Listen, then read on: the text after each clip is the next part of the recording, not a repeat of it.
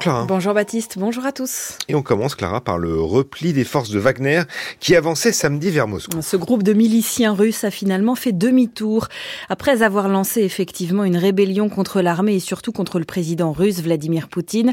Leur chef Yevgeny Prigogine doit s'exiler en Biélorussie, c'est ce qui avait été annoncé samedi. Le Kremlin a même dit renoncer à toute poursuite. On n'a cependant aucune nouvelle de lui depuis samedi soir. Cette rébellion avortée donc est-elle une victoire finalement de Vladimir Poutine ou un aveu de faiblesse? Benjamin Fontaine a posé la question à Michel Duclos, ancien ambassadeur, aujourd'hui conseiller spécial à l'Institut Montaigne. Poutine a dû transiger, euh, négocier. La médecinerie, surtout, n'a pas donné l'impression de rencontrer une très forte opposition et même probablement a bénéficié d'une certaine sympathie dans la population, on l'a vu, mais surtout dans certains milieux euh, qui sont sensibles pour le, pour le régime. Vous pensez à quel milieu? Bah, je pense les forces spéciales ou euh, les unités d'élite de l'armée. C'est évidemment aussi troublant que l'aviation ne soit pas du tout intervenue pour stopper les, la colonne qui se dirigeait vers Moscou. Alors, on peut trouver des raisons. Hein. Peut-être que les, les, dirigeants russes ont fait le choix de ne pas donner l'impression d'une guerre civile. Mm. Mais malgré tout, on ne peut pas dire que tout cela ait mis en relief euh, une très, très grande autorité de la part du Kremlin. Euh, par ailleurs, ce qui est euh, frappant, c'est que depuis, dès le départ de l'opération spéciale, comme ils disent en Ukraine, on a pu observer une fissure entre le président et, les élites, les, principaux responsables, y compris les, les Soliviki qui euh, ont toujours eu des doutes sur la sagesse d'envahir euh, l'Ukraine. L'Ukraine où les combats toutefois se sont poursuivis intensément ce week-end. L'armée de Kiev rapportait hier soir avoir progressé sur les trois fronts principaux de quelques centaines de mètres à chaque fois. Sauf surprise, en Grèce, l'ancien Premier ministre Mitsotakis devrait revenir au pouvoir. Selon des résultats encore partiels, son parti Nouvelle Démocratie arrive largement en tête des législatives qui avaient lieu hier, avec 40% des suffrages. Les conservateurs arrivent loin devant la gauche de Syriza qui n'atteint pas les 18%.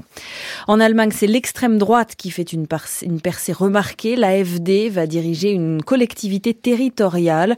Le parti veut présenter un candidat aux législatives de 2025 pour le poste de chancelier. Nous serons en Allemagne dans le prochain journal à 6h30. Et puis en France, Emmanuel Macron arrive à Marseille pour une visite de trois jours. Il va y inspecter les chantiers qu'il a lancés il y a deux ans dans la ville, école, logement, sécurité, notamment dans les quartiers touchés par le trafic de drogue. Le chef de l'État annonce d'ailleurs dans une interview à la Provence ce matin vouloir mettre en place le paiement immédiat des amendes pour consommation ou petite détention de stupéfiants. Un paiement par carte bleue ou espèce, le décret est en train d'être préparé pour la fin de l'été. Sans eux, les jugements sont nuls et non avenus, les affaires ne sont pas enregistrées et la justice ne fonctionne pas. Les greffiers sont en grève aujourd'hui pour demander des revalorisations de salaire. Des rassemblements sont prévus un peu partout en France. Oxfam dénonce une course à la satisfaction des actionnaires dans les 100 plus grandes entreprises françaises. Dans son dernier rapport qui est publié ce matin, l'ONG s'alarme du décalage entre les hausses des sommes versées pour les salariés, plus 22% l'année dernière, hausse deux fois plus importante pour les actionnaires, plus 57%. Une odeur de brûlé peut-être aujourd'hui dans certaines régions françaises. Les fumées des gigantesques incendies au Canada ont en tout cas traversé l'Atlantique. Elles sont attendues en France à partir de ce lundi. La météo, justement, dans le pays, quelques grisailles sur les Pyrénées, un ciel ensoleillé ailleurs et des températures au nord de la Loire qui baissent un peu. Ce matin, comptez entre 17 et 22 degrés, températures qui vont atteindre les 26 degrés cet après-midi. Et il fait toujours en revanche très chaud sur le sud-est, déjà 28 degrés à Nice ce matin, 35 cet après-midi. Il est 6h04 et sur France Culture, on débute les enjeux. C'est avec vous, Baptiste Meckenstorm. Merci Clara Lecoq-Réal. Et vous, on vous retrouve tout à l'heure à 6h30. France Culture, l'esprit d'ouverture. Prendre le temps du débat, c'est choisir dans le cours de l'actualité ce qui surprend et interroge. Emmanuel Laurentin. C'est aussi organiser la rencontre entre acteurs de terrain et chercheurs de terrain, sortir des idées générales pour mieux appréhender l'émergence des conversations qui deviendront les débats de demain. Le temps du débat, du lundi au vendredi à 18h20 sur France Culture, franceculture.fr et l'appli Radio France. France Culture présente Le secret de la licorne. En offrant à son ami Haddock le modèle réduit d'un navire, Tintin ne se doutait pas que cette maquette était la réplique de la licorne que commandait un aïeul du capitaine. Et je suis persuadé que si nous parvenons à réunir les trois parchemins, nous découvrirons les diamants de Rackham le Rouge. Cette découverte va les mettre sur la piste d'un mystérieux trésor. Les aventures de Tintin, le secret de la licorne, un podcast réalisé par Benjamin Habitant sur franceculture.fr et l'appli Radio France. Une fiction coproduite par France Culture, Tintine Imagination et la Comédie Française avec l'Orchestre National de France. «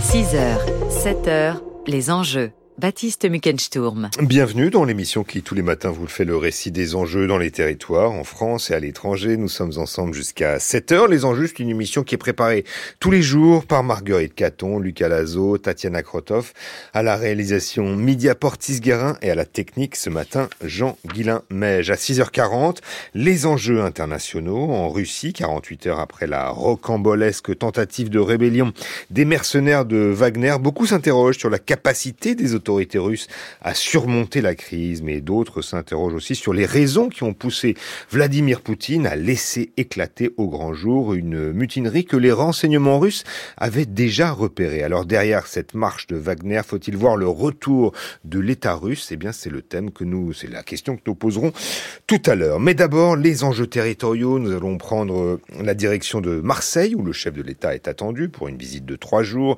Marseille, seconde ville de France, qui traîne sa mauvaise réputation, ses problèmes d'insécurité, de transport, de logement depuis tant et tant d'années qu'on ne sait plus très bien ce qui est possible de changer.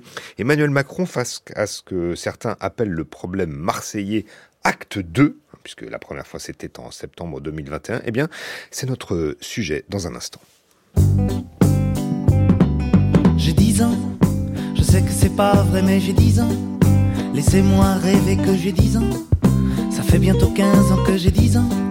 Ça paraît bizarre, mais si tu me crois pas, hey, tard ta gueule à la récré. J'ai 10 ans, je vais à l'école et j'entends de belles paroles doucement. Moi je rigole, cerf-volant, je rêve, je vole. Si tu me crois pas, hey, tard ta gueule à la récré. Le mercredi, je me balade. Une paille dans ma limonade. Je vais embêter les quilles à la vanille et les gars en chocolat. J'ai 10 ans, je vis dans des sphères où les grands n'ont rien à faire. Je vois souvent dans des montgolfières des géants et des petits hommes verts.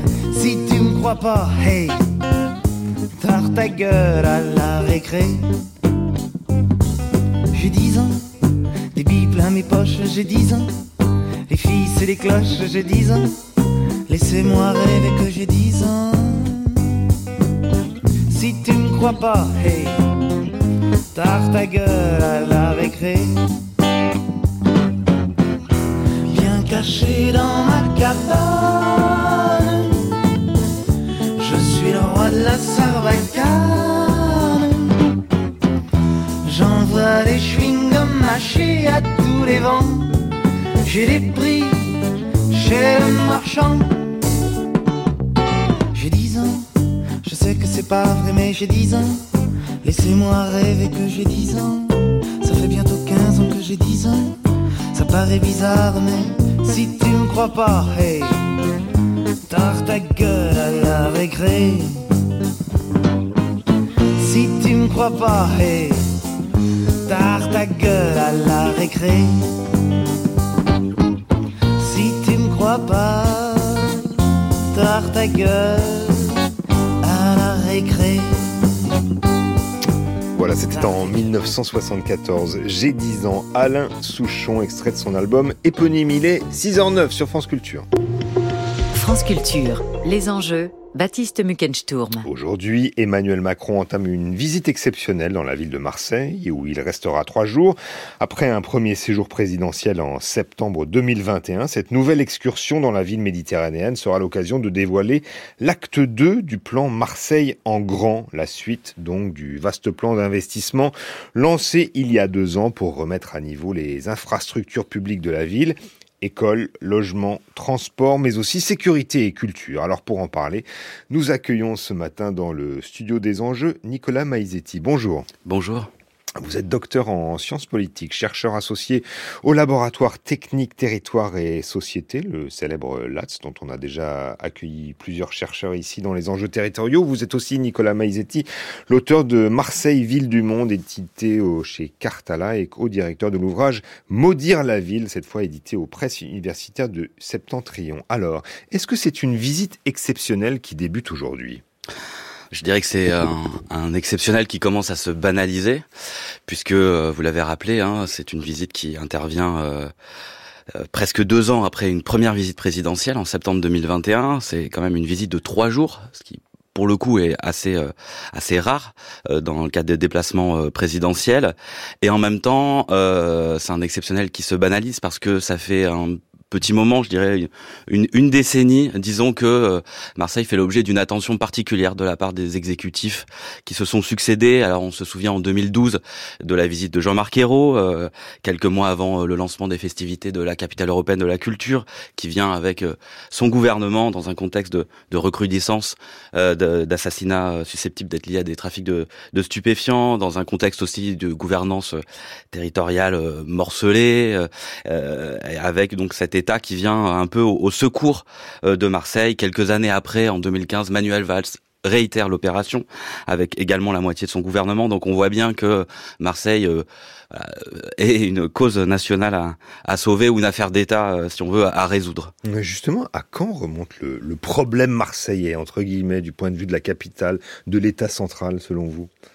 Alors sans, sans revenir peut-être aux 2600 ans de l'histoire de la ville, mais il y a une, espèce de permanence d'une question marseillaise pour l'État et d'une question de l'État pour Marseille.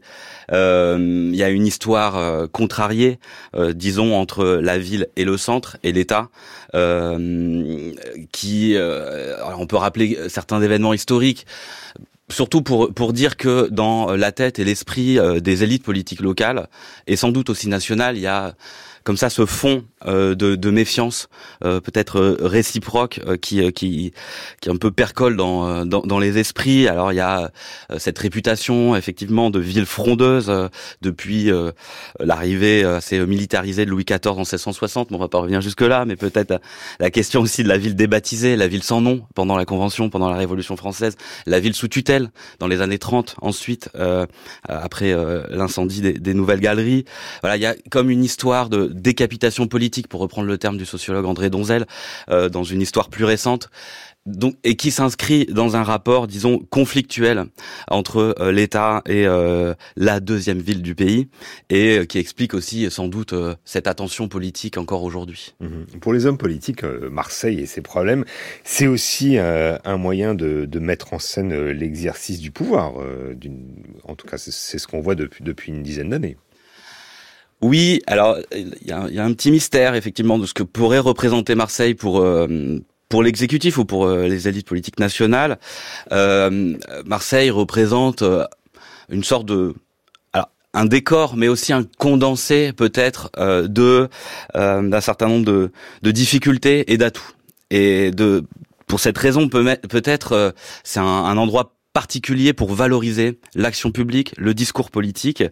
Euh, c'est la question du Marseille laboratoire sur laquelle peut-être on, reviendra, mais euh, en effet, on a un endroit là qui condense euh, avec un effet grossissant euh, des difficultés socio-spatiales, économiques, euh, bien sûr sociales, en termes de logement, de mobilité, et en même temps, c'est un endroit où on peut mettre en évidence un certain nombre d'atouts, de ressources, que ce soit un patrimoine naturel, que ce soit aussi euh, des réussites économiques, euh, que ce soit euh, des, voilà, des, des endroits où il se passe des choses, où ça bouillonne. Et donc pour l'action politique, le discours politique, c'est un, un, décor propice à mettre en scène. Ouais. Est-ce que justement, euh, parce que ça, ça, ça touche des, des questions euh, très tangibles, est-ce que en, en matière euh, de, de, de, rénovation des écoles, de, de redéploiement des transports, parce que c'est quand même ça les, les, thèmes tangibles qui seront abordés euh, pendant ces trois jours, est-ce que les efforts annoncés sont-ils visibles?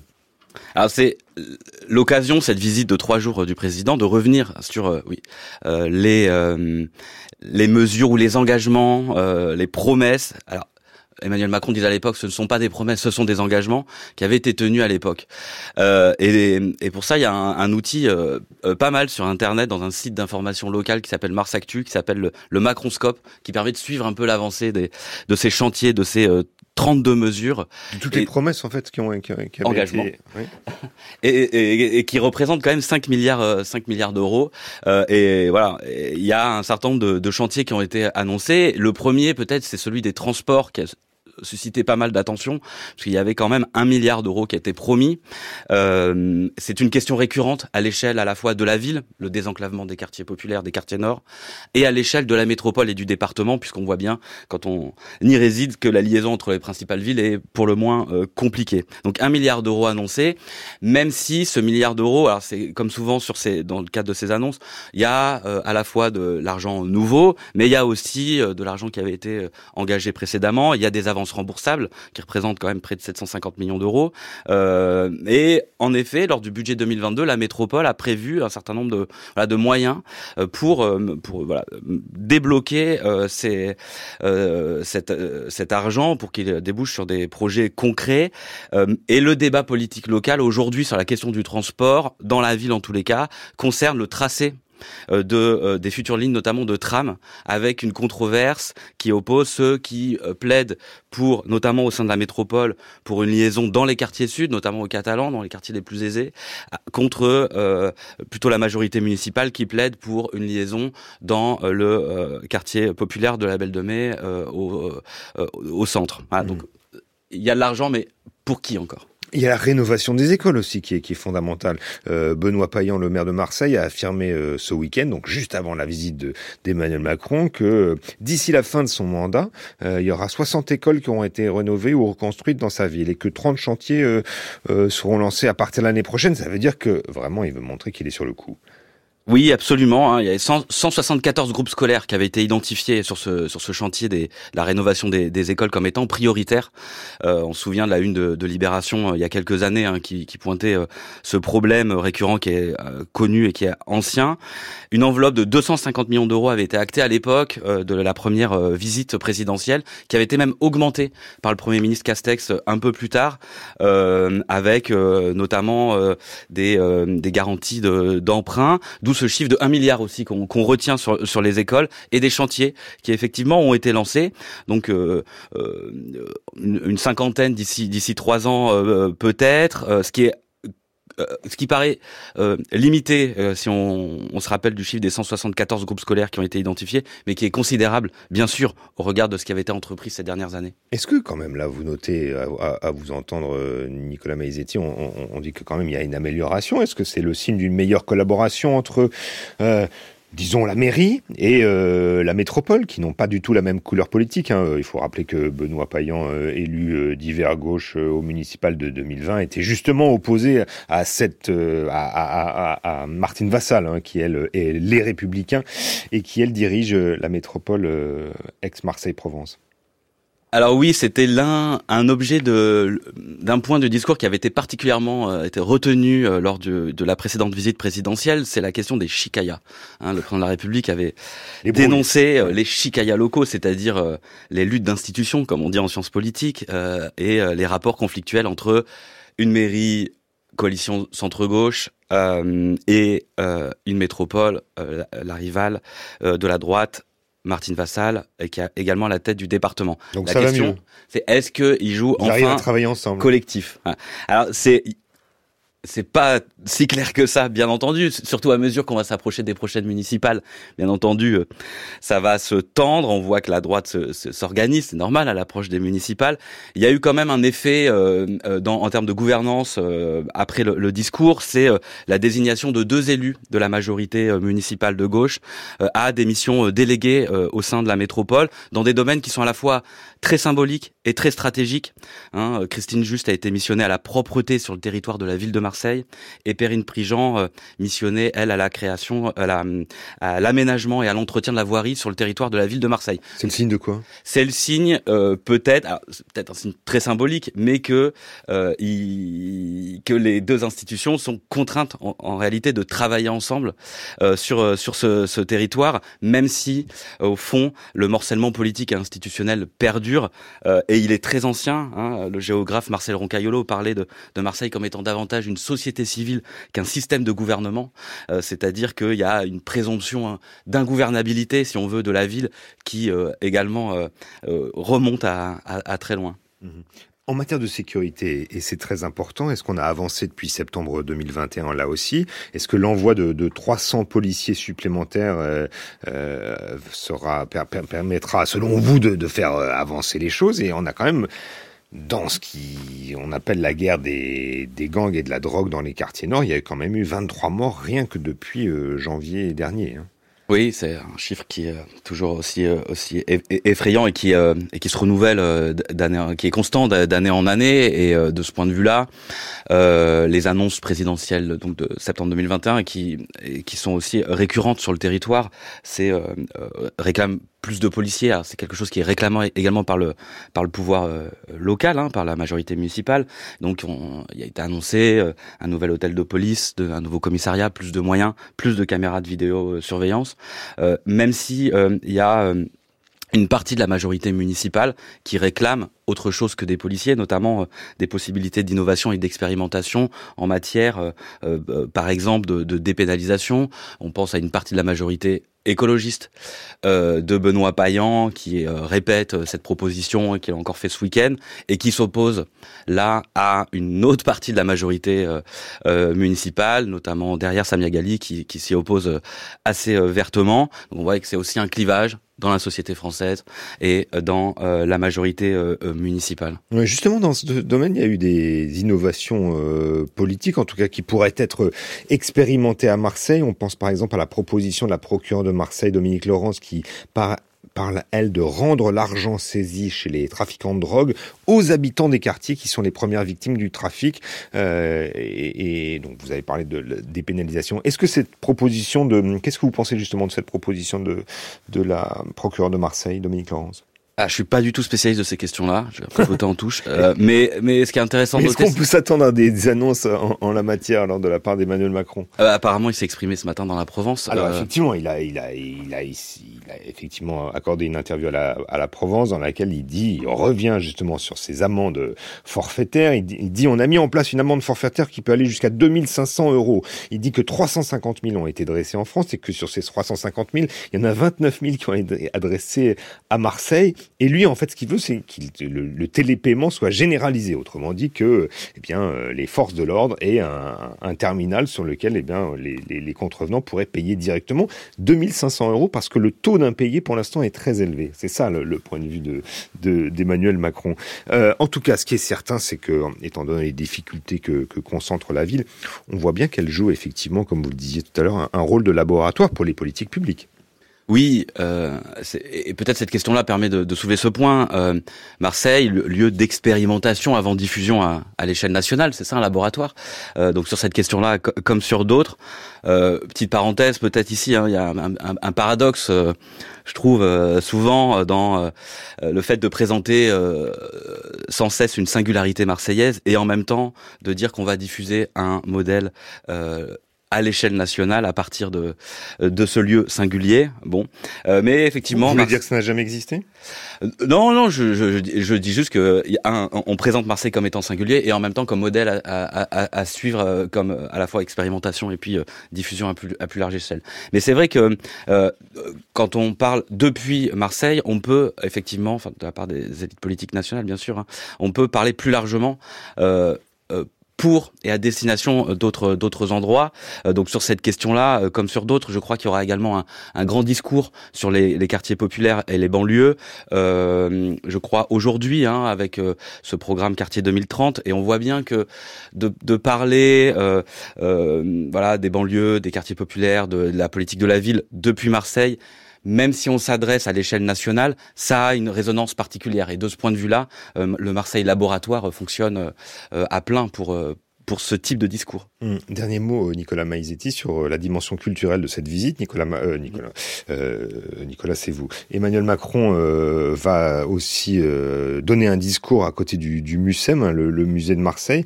il veut donc donner une, dimension culturelle à, à, cette visite. C'est pas très étonnant en fait. Non, alors il avait déjà fait en, la, de la précédente visite. Hein, il y aura une, une séquence culture euh, avec euh, la visite de la grotte Cosquer sur le sur le J4 et puis hein, ce discours euh, le soir au Mucem avec un sunset qui se qui promet d'être spectaculaire. Alors je, je, je souris, mais en même temps on parlait de décor et et, et, et de lieu d'où on parle pour parler plus largement au pays et le décor euh, qu'offre euh, cet endroit, euh, ce musée, euh, est assez, pour le coup, singulier et, et permet de montrer, voilà, que la culture peut être peut-être plus qu'un décor, mais en tout cas euh, peut euh, voilà donner lieu à, à, un certain nombre d'annonces. Euh, dix ans après, on le rappelle, la capitale européenne de la culture, où le bilan a pas été tellement fait sur le plan culturel, peut-être sur le plan économique, mais pas sur le plan culturel. Et là, voilà, c'est peut-être l'occasion aussi de donner à ce discours une tonalité non pas seulement sécuritaire, de gouvernance ou ou voilà de, de ces chantiers qui qui avancent ou pas, mais aussi de donner cette tonalité culturelle. En tout cas, Marseille a bénéficié de 46 millions d'euros pour faire de la deuxième ville de France la plus filmée après Paris. Hein. C'est la capitale du cinéma en Méditerranée. Donc l'aspect culturel est très important et d'ailleurs, il y a beaucoup de créations de, nouveaux studios donc liés à l'industrie du cinéma qui sont en, en, projet et qui existent déjà. On en a parlé dans les enjeux territoriaux qui existent en PACA. Merci beaucoup Nicolas Maizetti d'être venu évoquer justement les enjeux de la visite d'Emmanuel Macron euh, à Aujourd'hui. Je rappelle que vous êtes docteur en sciences politiques, chercheur associé au laboratoire technique Territoire et Société et que vous êtes auteur de Marseille, ville du monde aux éditions Cartala. Les enjeux à retrouver sur franceculture.fr et l'appli Radio France. 6h26 aujourd'hui sur France Culture. D'abord dans les matins de Guillaume Erner, eh bien, eh, qui sont les, mercenaires du groupe, du groupe Wagner? Eh bien, c'est la question du jour de 7h14. Et puis à partir de 7h40, toujours à propos de cette rébellion de Wagner, l'implosion de la Russie de Poutine. Point d'interrogation. Question posée par euh, Guillaume Erner à ses invités, l'historien Jean Lopez et la maîtresse de conférence à Paris-Nanterre, la spécialiste de l'Ukraine et de la Russie post-soviétique, Ana Colin Lebedev. Et puis aussi à 17h, ne ratez pas toute la semaine euh, cette, ce LSD, cette nouvelle série documentaire consacrée au skateboard. Euh, Raphaël Kreft est parti à la découverte du, de ce skateboard, de son histoire, de sa culture. Né en Californie dans les années 50 avant de se diffuser dans le monde entier, eh bien comment le skate a-t-il euh, vu sa pratique évoluer pour s'ériger en contre-culture jusqu'à devenir discipline olympique en 2021 Dans l'extrait du premier épisode, les tontons skateurs, on entend juste justement un homme, 57 euh, ans, Jean Terris, se remémorer ses premiers souvenirs de skate en 1976. Il avait alors 12 ans. Ma mère, un jour, en a acheté une, mais euh, deux ou trois mois avant Noël. En fait, j'ai su par mon petit frère qui m'a dit, tu sais, elle t'a acheté un skate et tout, mais faut pas le dire, euh, c'est pour Noël, etc. Bon.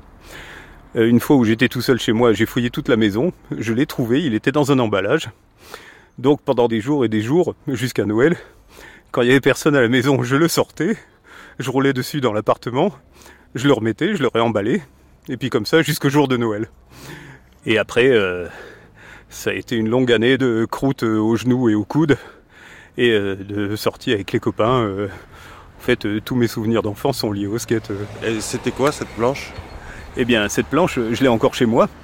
C'est une planche en plastique de la marque Rolette de temps en temps, je me mets debout juste pour voir ce que ça fait et il y a ces sensations qui reviennent parce que c'est des sensations qu'on ne peut pas oublier.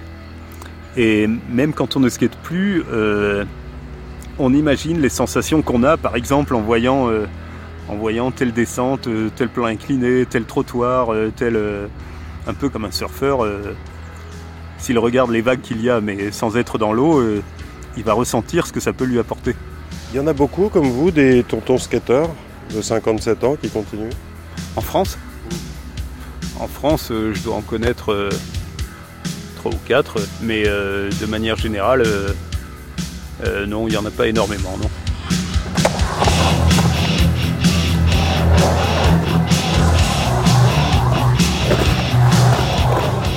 Voilà, du skate, le skate de la rue aux Jeux Olympiques. C'est la série documentaire de cette semaine de Raphaël Kraft, réalisée par euh, David Jacuboviez. C'est à 17h sur l'antenne à retrouver sur FranceCulture.fr et l'application Radio France. France Culture. L'esprit d'ouverture. À l'occasion du début du Hajj, qui constitue l'un des cinq piliers de la foi pour les musulmans, une série sur les grands pèlerinages à travers le monde. Julie Gacon. Nous parlerons donc du Hajj au service du rayonnement de l'Arabie saoudite, de Saint-Jacques de Compostelle entre dévotion et tourisme, des rituels tibétains sous contrôle chinois, enfin du pèlerinage de Djerba en Tunisie, ou le retour aux sources de la diaspora juive. Culture Monde, du lundi au vendredi à 11h sur France Culture, franceculture.fr et l'appli Radio France. Il est 6h30, vous écoutez France Culture et voici le journal de Clara Lecoq-Réal.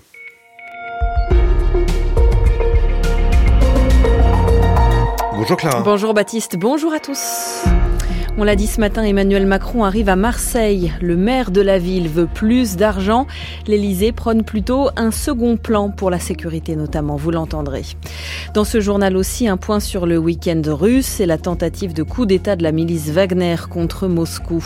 La percée aussi de l'extrême droite en Allemagne, elle remporte une élection. Et puis les adieux d'Elton John à l'Angleterre. Dernier concert sur ces terres hier soir, nous y étions. De retour à Marseille pour trois jours, ce qui n'a jamais été le cas pour un président avant lui. Emmanuel Macron revient dans la deuxième ville de France, près de deux ans après le lancement de son plan Marseille en grand. C'était un vaste plan d'investissement annoncé en septembre 2021 pour tenter de rattraper une partie du retard accumulé dans la ville dans plusieurs domaines, école, logement, sécurité, santé, transport. Aujourd'hui, Emmanuel Macron va faire le point et il appelle à un acte 2. Le maire de gauche de Marseille, Benoît Payan, espère des engagements forts de la part d'Emmanuel Macron, notamment, on l'entend sur le volet sécurité. Dans ma ville, on est confronté à un trafic international de drogue. Des narcotrafiquants ont installé des réseaux d'une puissance inouïe. Et pour lutter contre ça, il faut bien évidemment des forces de police. Et je crois que là-dessus, le président de la République a commencé assez largement, d'année en année, à nous montrer des gages très forts en envoyant des renforts de police. Et je dis que ça s'est fait et que c'est bien fait. Il faut maintenant s'attaquer à la racine du mal en les tapant là où ça fait mal, c'est-à-dire les armes, la drogue et le porte-monnaie. Pour ça, qu'est-ce qu'il faut? Que toute la chaîne pénale soit entendue. Il faut des magistrats, il faut des greffiers, puis il nous faut de la police scientifique, il nous faut de la police judiciaire. C'est très complexe cette affaire-là. Il faut aller chercher l'argent là où il est, à l'étranger, dans des paradis fiscaux, dans des montages financiers extrêmement complexes. Il faut taper là où ça fait mal et pas simplement taper des pieds par terre en disant de la sécurité, de la sécurité, bien sûr, de la tranquillité publique, mais si on veut mettre fin à ces assassinats qui endeuillent la ville, il faut vraiment, vraiment y mettre les moyens. Je suis sûr que le chef de l'État là-dessus est raccord avec moi. Mais le chef de l'État, Emmanuel Macron, est-il vraiment raccord avec Benoît Payan que nous venons d'entendre? Euh, Rosalie Lafarge nous l'explique. En tout cas, l'Élysée l'assure, l'objectif de la visite, c'est d'accélérer sur tous les dossiers ouverts par Emmanuel Macron il y a près de deux ans, et donc sur la sécurité. Mais du côté du président, on insiste surtout sur les promesses déjà tenues depuis le lancement du plan Marseille en grand. 300 policiers supplémentaires, ils sont là. La construction du nouveau commissariat et d'un hôtel de police, on tient les délais. Les renforts dans les tribunaux, c'est toute la chaîne pénale qui a été remobilisée, dit encore le palais. Et même si tout est évidemment loin d'être réglé dans la deuxième ville de France, marquée par une année 2022 de particulièrement meurtrière et un début d'année 2023 qui prend le même chemin, il y a de vrais résultats, met en avant un conseiller, citant par exemple la diminution de 40% des points de deal à Marseille depuis que le travail a été lancé. Un élément chiffonne tout de même les équipes du président, c'est la vidéoprotection. Sur les 500 caméras annoncées par Emmanuel Macron, pour l'instant à peine 55 sont en cours d'installation, notamment dans les quartiers nord. L'étude est lancée pour une centaine d'autres. Des soutiens du chef de l'État imputent la lenteur du déploiement à la mairie de Marseille et demandent à Benoît Payan de faire le nécessaire pour débloquer la situation plutôt que de réclamer des rallonges. Emmanuel Macron, pour le moment, a prévu plusieurs annonces lors de ce déplacement à Marseille. Dans le quotidien La Provence, ce matin, il évoque déjà le trafic de drogue et sa consommation.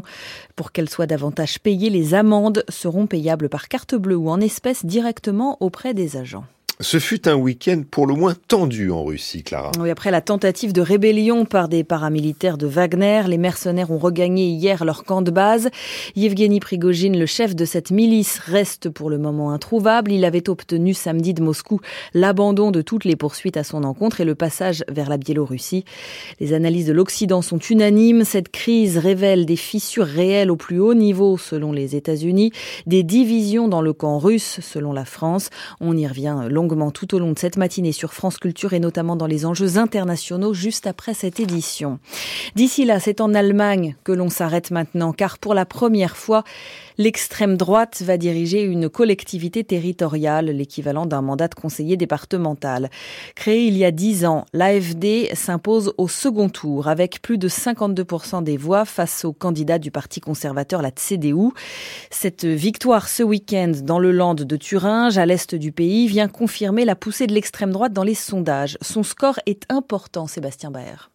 La participation en hausse de 10 points par rapport au premier tour et l'alliance de tous les partis traditionnels autour du candidat conservateur n'auront donc pas suffi. Avec son slogan Je suis l'un d'entre vous, Robert Sesselman, 50 ans, avocat aux lunettes à fine monture, l'emporte avec 1500 voix d'avance. Le candidat, bien implanté localement, a surtout fait campagne sur les thématiques nationales de son parti. L'augmentation du nombre de réfugiés, l'inflation et la loi controversée sur le chauffage. Avec ses réponses présentées comme simples à des problématiques compliquées, il s'est posé en farouche adversaire de la coalition coalition formée autour du chancelier Olaf Scholz. Surtout, Robert Sesselman est parvenu à convaincre des électeurs inquiets pour leur fin de mois et bien souvent désabusés par les choix politiques de Berlin. Cette victoire s'inscrit dans un contexte de forte montée de l'extrême droite, deuxième force désormais derrière les conservateurs de la CDU. L'AFD est crédité de 19% des intentions de vote à l'échelle nationale et dans les anciens lenders du bloc de l'Est, ces scores sont bien plus élevés encore. Pour l'AFD, le pari est donc réussi. La formation d'extrême droite, après deux récents revers, décroche son premier mandat dans une élection locale. Dans un sondage réalisé dans l'entre-deux tours, 52% des Allemands interrogés se disaient inquiets à l'idée d'une victoire de l'AFD. Autre élection, les législatives en Grèce. Le conservateur euh, Kyriakos Mitsotakis a remporté un deuxième mandat sous le signe des réformes. Il va le débuter dans les heures qui viennent avec une majorité absolue pour gouverner sans alliance en Grèce. Elton John a fait hier soir ses adieux au public britannique pour son dernier concert dans le pays. Il a choisi Glastonbury, l'un des plus grands festivals au monde dans le sud-ouest de l'Angleterre. Acclamé par une foule compacte, Elton John a joué pendant près de deux heures. Ça valait bien pour nous ce matin quelques notes de musique. Notre correspondante Laura Calmusi était. Il est arrivé sur scène en costume doré et lunettes au vert rouge. Et dès son entrée, le public s'est déchaîné. Assis au piano, Elton John a démarré sa performance avec Pinball Wizard au premier rang des fans qui attendaient depuis 4 heures du matin. Et lorsque la star de 76 ans a interprété Goodbye Yellow Brick Road, les centaines de milliers de personnes sur place ont entonné les paroles avec lui.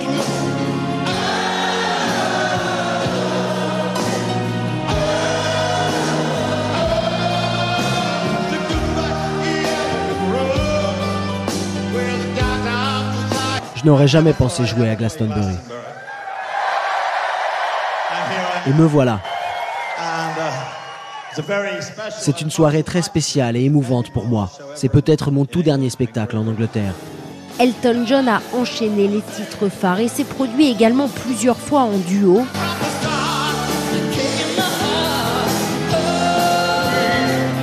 Choisissant Rocketman en dernier titre, Elton John n'a pas oublié de remercier ses fans pour les 52 ans d'amour et de loyauté. Elton John, 76 ans, il achèvera sa tournée d'adieu à Stockholm le 8 juillet prochain. Du gris sur les Pyrénées, du soleil partout ailleurs et des températures qui baissent au nord de la Loire seulement. Voilà la météo du jour. Comptez 17 à 28 degrés du nord au sud ce matin, 24 à 35 cet après-midi. 6h38, on poursuit les enjeux avec vous, Baptiste. Merci Clara. Et vous, on vous retrouve à 8h. Et puis aussi, n'oubliez pas, le prochain journal de France Culture, c'est à 7h.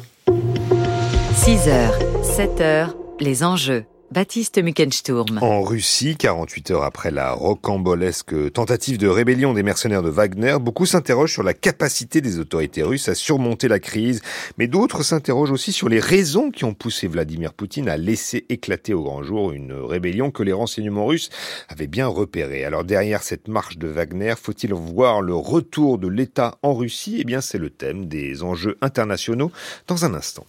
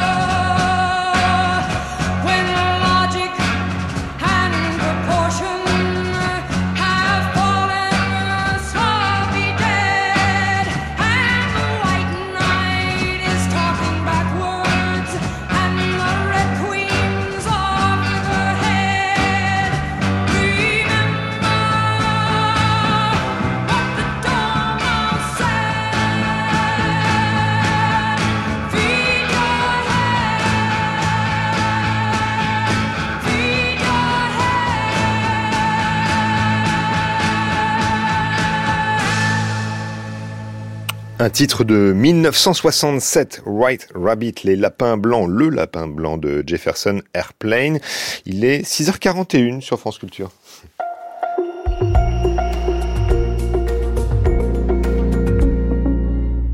Et c'est l'un des enjeux internationaux. En Russie, deux jours après la rébellion de la milice armée privée Wagner, qui a mené ses hommes à moins de 400 km de Moscou au moins, rien n'indique qu'Evgeny euh, Prigogine, leur chef, à qui il a été promis qu'aucune poursuite judiciaire ne sera engagée contre lui, eh bien rien n'indique qu'il soit déjà arrivé en Biélorussie. Tous les regards se tournent vers Moscou. Au Kremlin, euh, Dmitri Peskov, le porte-parole de Vladimir Poutine, a salué hier une résolution sans nouvelle perte et a affirmé que personne ne persécutera les combattants de Wagner compte tenu de leur mérite au front ukrainien.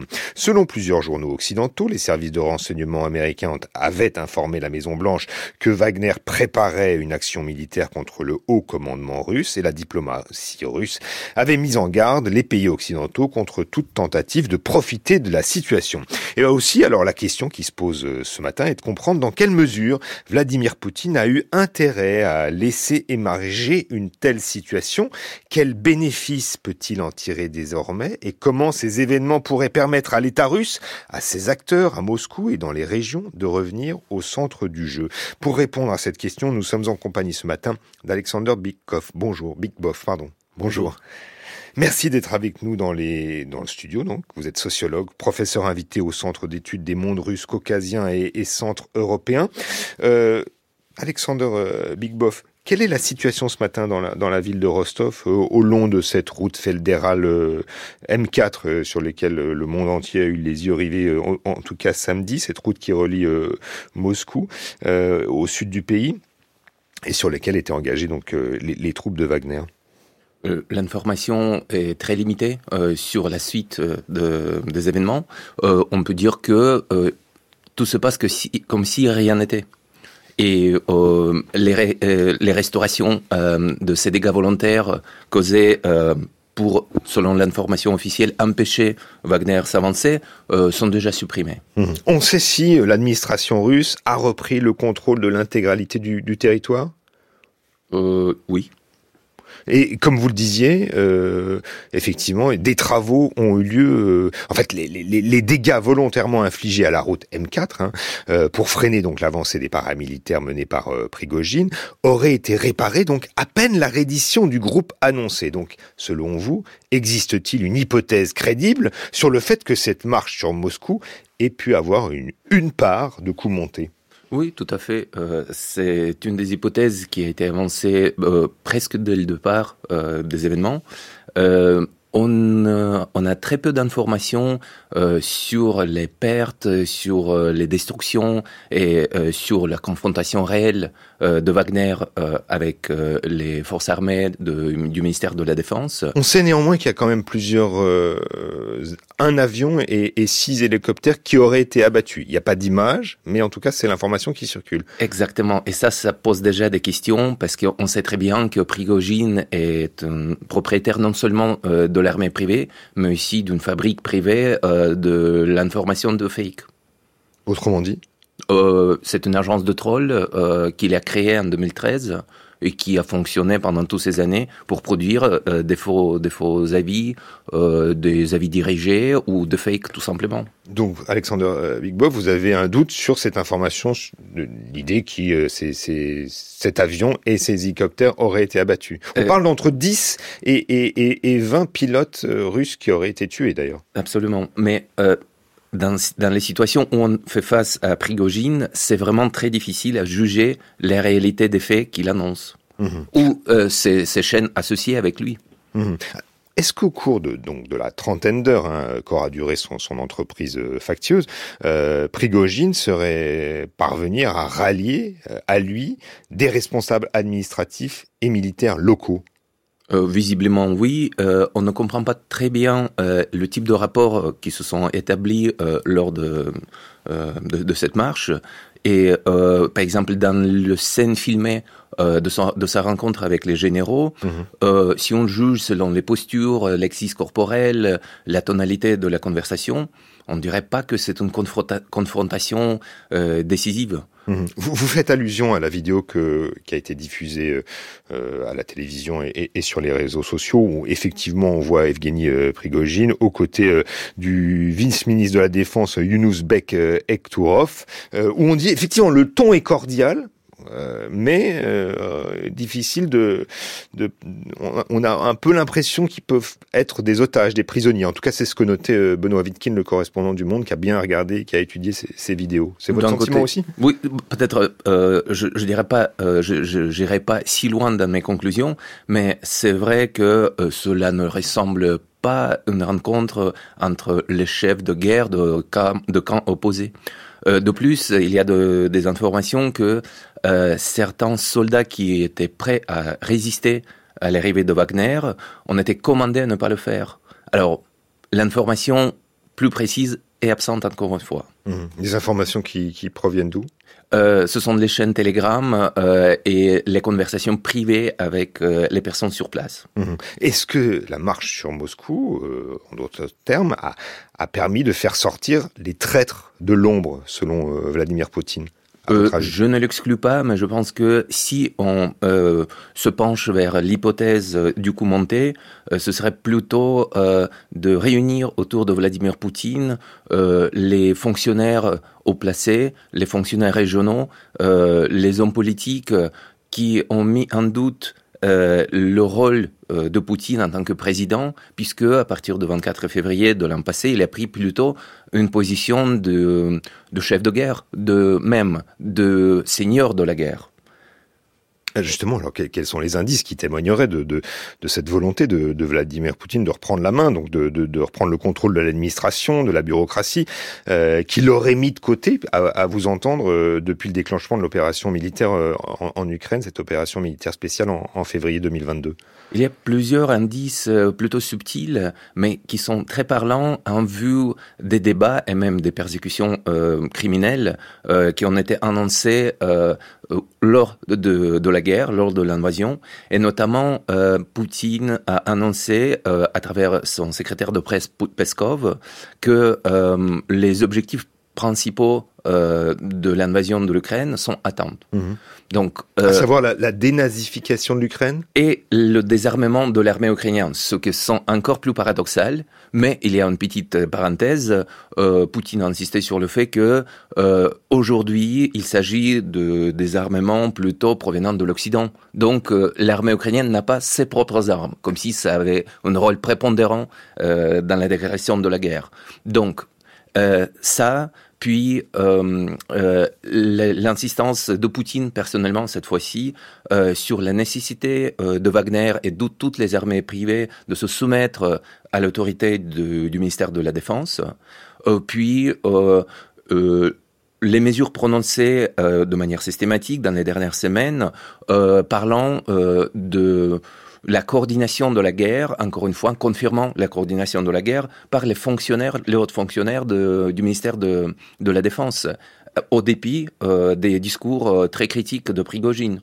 Donc, c'est une volonté assez claire de remettre la main sur les structures de la violence, de les centraliser et de les resoumettre euh, à la bureaucratie d'État. Mmh. Et quel effet euh, aurait justement euh, cette volonté sur le front russe, selon vous, Alexandre Alors, justement, c'est une question, à mon, à mon avis, décisive euh, pour comprendre euh, s'il s'agira d'une restructuration de l'invasion ou bien d'une tentative de le geler.